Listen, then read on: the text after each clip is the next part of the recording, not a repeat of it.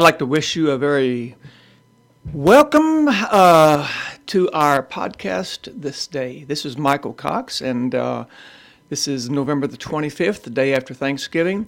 And uh, I am still stuffed. I hope that uh, each of you in your homes with your friends, family, and loved ones had a great day, and uh, that you probably ate too much and uh, you can diet tomorrow. So uh, that's what Elaine and I are doing now. We are fasting and uh, trying to get some of the weight off. I am uh, eager to talk with you this evening, and uh, I have a little, uh, just a short thing that I want to share with you. It has to do with something that's going on in my life, and I figure that whatever is common to me is common to man that many of you may have experienced or are experiencing some of the same things that, that I have been experiencing for the last month or so. Anyway, let's get, get started. Um, the title of this podcast is Looking for a Savior. For over a month now, I, I kind of have found myself in a, in a, in a funk of depression and perhaps some of you can identify with that, but um, you know, it's been a real pity party. You know, why me, God, and, and so on, and all those kinds of things. But it's been as though there has been no joy in my life, no hope, only despair. You know, I'm getting older and uh, looking at my longevity, and uh, it doesn't uh, look good for a whole lot of more years. So uh, I think maybe that has a part to play with it too because I still want my life to count for the Lord as long as I am on this earth. Right now, Elaine and I are going through a 21 day reading of Psalm 1 in as many versions as we can find. Uh, you know that for something to become habit in your life, it must be repeated 21 times. So we're doing this 21 days in a row, morning and evening. Now, I don't know why they say the psychologists say that it takes 21 times to be, for something to become a habit. But anyway, that's what we're doing. But as we do this, we're on I think our 17th day now.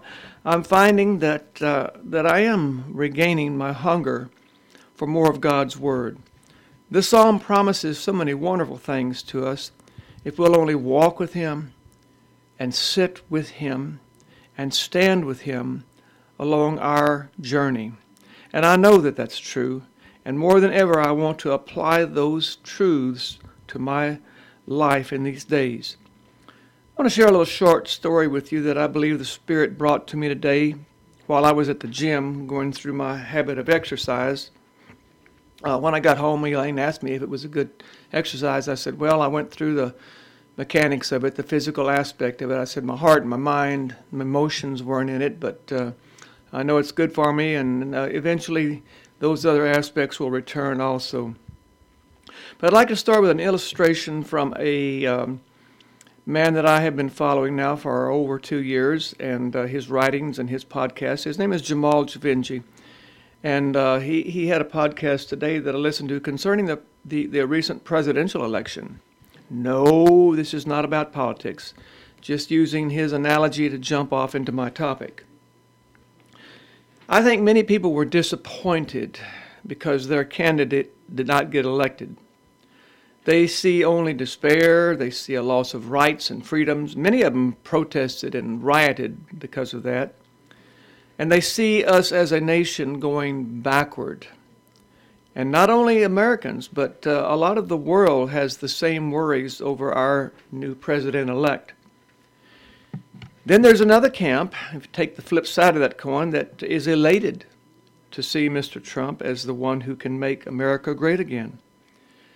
In the eyes of many, he is the Savior, the salvation of America. He is the one who will restore our traditional values.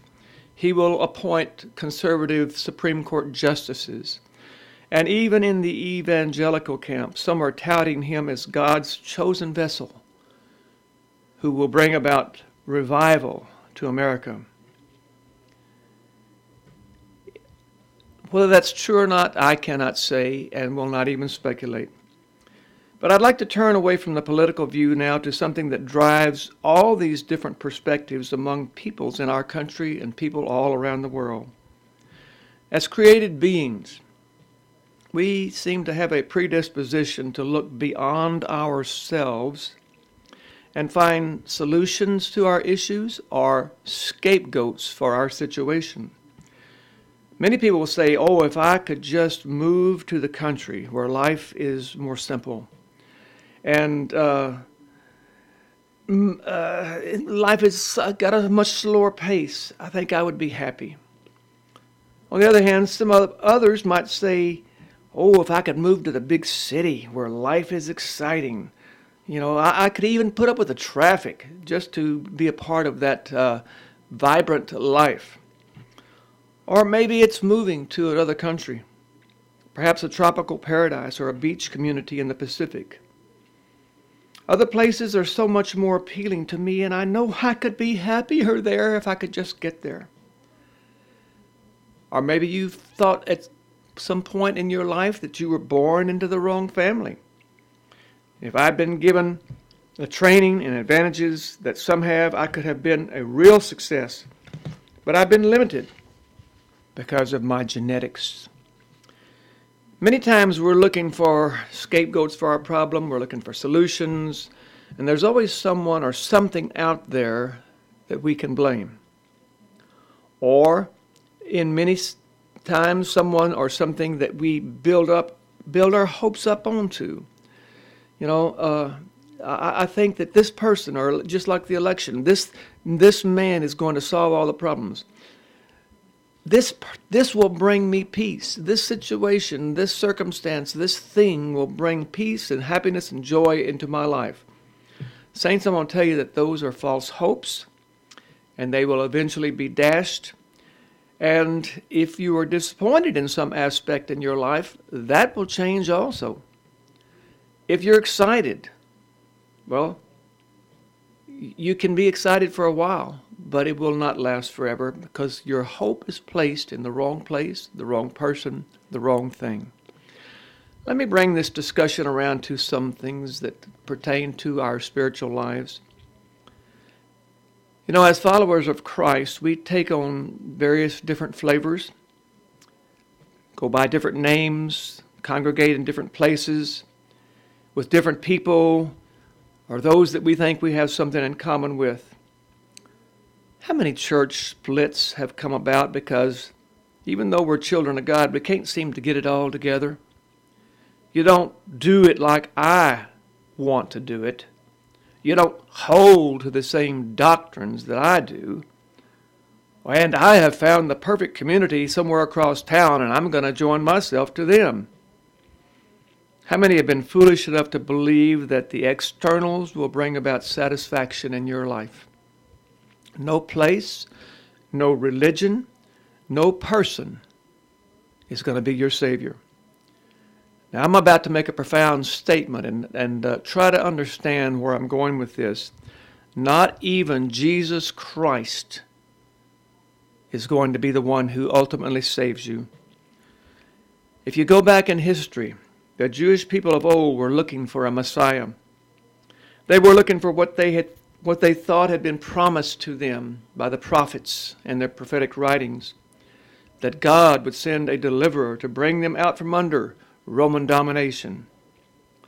Well, about that time, Jesus came into the world and he told them, Hey, I am the one that you're looking for. Many followed him because they saw the miracles that he did and they thought, Surely Surely this is the Messiah. He is our salvation. He will deliver us. What did he tell them? He said, Hey guys, he said, I'm only here for a short time, and then I'm going away. And you're going to be disappointed, and you're going to be dispersed, and you're going to wonder what happened.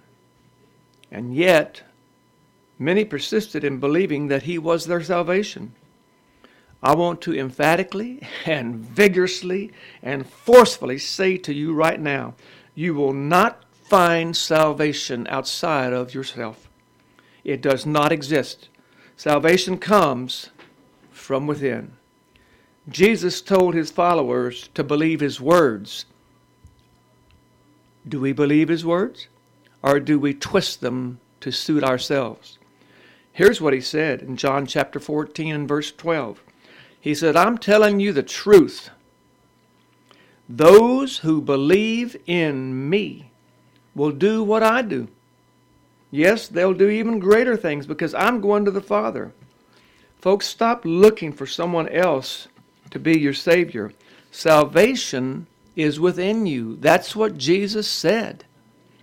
For centuries, the church has been looking for the return of Jesus or the rapture or whatever uh, other eschatological, eschat- can't even get that word out, eschatological views you hold.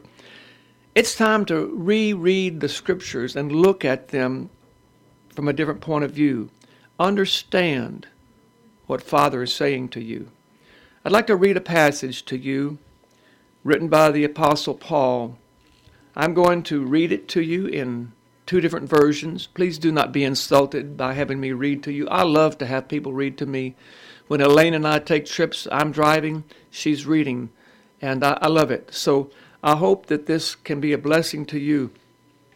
But Paul wrote us some instructions out of the book of Romans, and we're going to begin in chapter 8 in verse 15 and read all the way through verse 28 in the King James Version.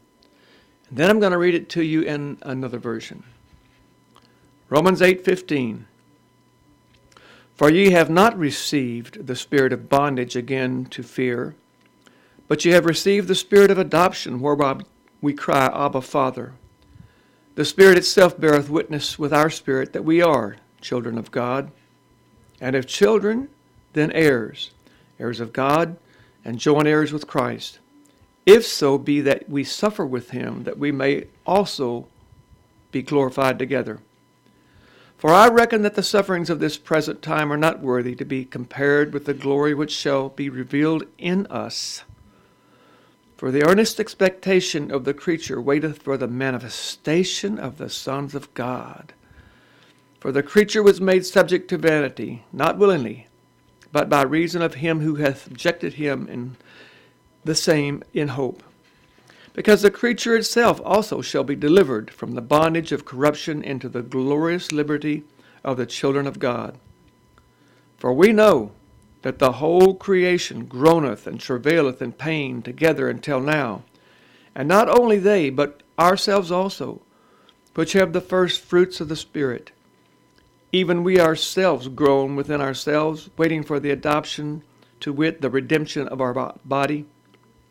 For we are saved by hope, but hope that is seen, parentheses, hope that is external, hope that is outside of us, hope that is out there somewhere, is not hope.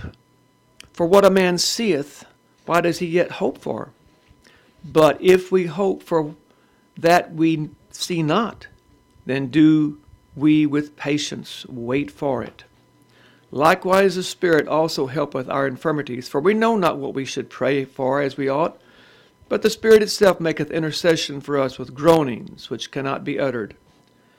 And he that sacrifice searcheth, I'm sorry, searcheth the hearts, knoweth what is in the mind of the Spirit, because he maketh intercession for the saints according to the will of God. And we know that all things work together for good to them who love God, to them who are the called according to his purpose.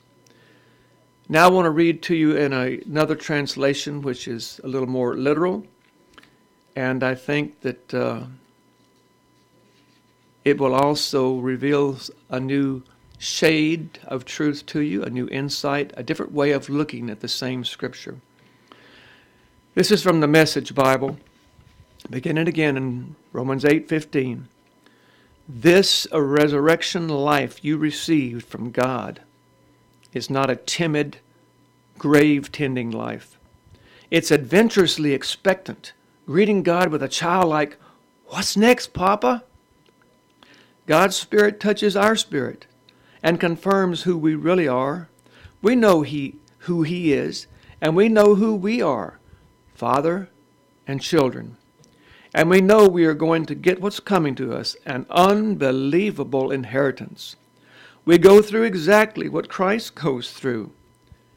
And if we go through the hard times with Him, then we're certainly going to go through the good times with Him. That's why I don't think there's any comparison between the present hard times and the coming good times. The created word, world itself can hardly wait for what's coming next. Everything in creation is being more or less held back. God reins it in until both creation and all the creatures are ready and can be released at the same moment into the glorious times ahead. Meanwhile, the joyful anticipation deepens. All around us, we observe a pregnant creation. The difficult times of pain throughout the world are simply birth pangs. But it's not only around us, it's within us. The Spirit of God is arousing us within. We're also feeling the birth pangs. These sterile and barren bodies of ours are yearning for full deliverance. And maybe you're yearning for that deliverance today. I'm telling you that it is yours and it is coming, and do not give up hope. Verse 24, and that is why waiting does not admit, diminish us any more than waiting diminishes a pregnant woman. We are enlarged in the waiting. We, of course, don't see what is enlarging us, but the longer we wait, the larger we become, and the more joyful our expectancy. Meanwhile, the moment we get tired in the waiting, God's Spirit is right alongside helping us along. If we don't know how to pray or what to pray, it doesn't matter. He does our praying in and for us, making prayer out of our wordless sighs and our aching groans. He knows us far better than we know ourselves, knows our present condition, or in our pregnant condition, and He keeps us present before God. That's why we can be sure that every detail in our lives of love for God is worked into something good. Do not despair. Do not give up hope. Do not look to someone or something or some place to bring you joy and peace and fulfillment in this life. Look within to the Spirit of God that lives in you, that is strong within you, that prays with you and for you and through you, and knows your every thought and conveys that to our Father in heaven. You know, the whole world has been waiting for, for us to, to reveal ourselves to this creation, to this world, so that it might see the magnificent wonder of God that's what Jesus said. The things that I do, you're going to do also, and the world is waiting to see us do it. Folks, I'm saying to you as we as I close this down, may his spirit, the spirit of God leads you into all truth, into all joy, into all peace, and expectant hope now, now in this life with the promise of a great unfolding of what is to come next. I know that things get rough at times. Jesus said, You're going to have tribulations in this life, in this world. And yes, I've been experiencing some of those and mental things in my own life. But I have an unfailing hope that I shall see His salvation, that I know that better times are coming and that He is interceding. The Spirit of God is interceding in me and for me. And God has not forsaken me. He says, I will never leave you, I will never forsake you. So trust His Spirit today. And I say to you, all love, all joy, all grace, and all peace be yours in this holiday season. And uh, that's all that I have for tonight. I want to say that I, I hope that you will share this podcast with your friends, with your family, if it has blessed you. You can find it on SoundCloud. It's also downloadable through iTunes, The Nomadic Prophet, or through uh, Google. And uh, we uh, at Nomadic Prophets, Sean and I both wish you a great holiday season. And I want to say that um, in closing, uh, I still have on tap the podcast that I've been mentioning about on our uh, Facebook page uh, with Rabbi Sharon Brous. Uh, we have again rescheduled for December the 6th, and uh, I think she is someone you might want to hear. She is a Jewish lady rabbi, if that sounds strange to you, but um, she has a great spirit, and I want you to hear what she has to say. So until next time, I'll see you in the funny papers.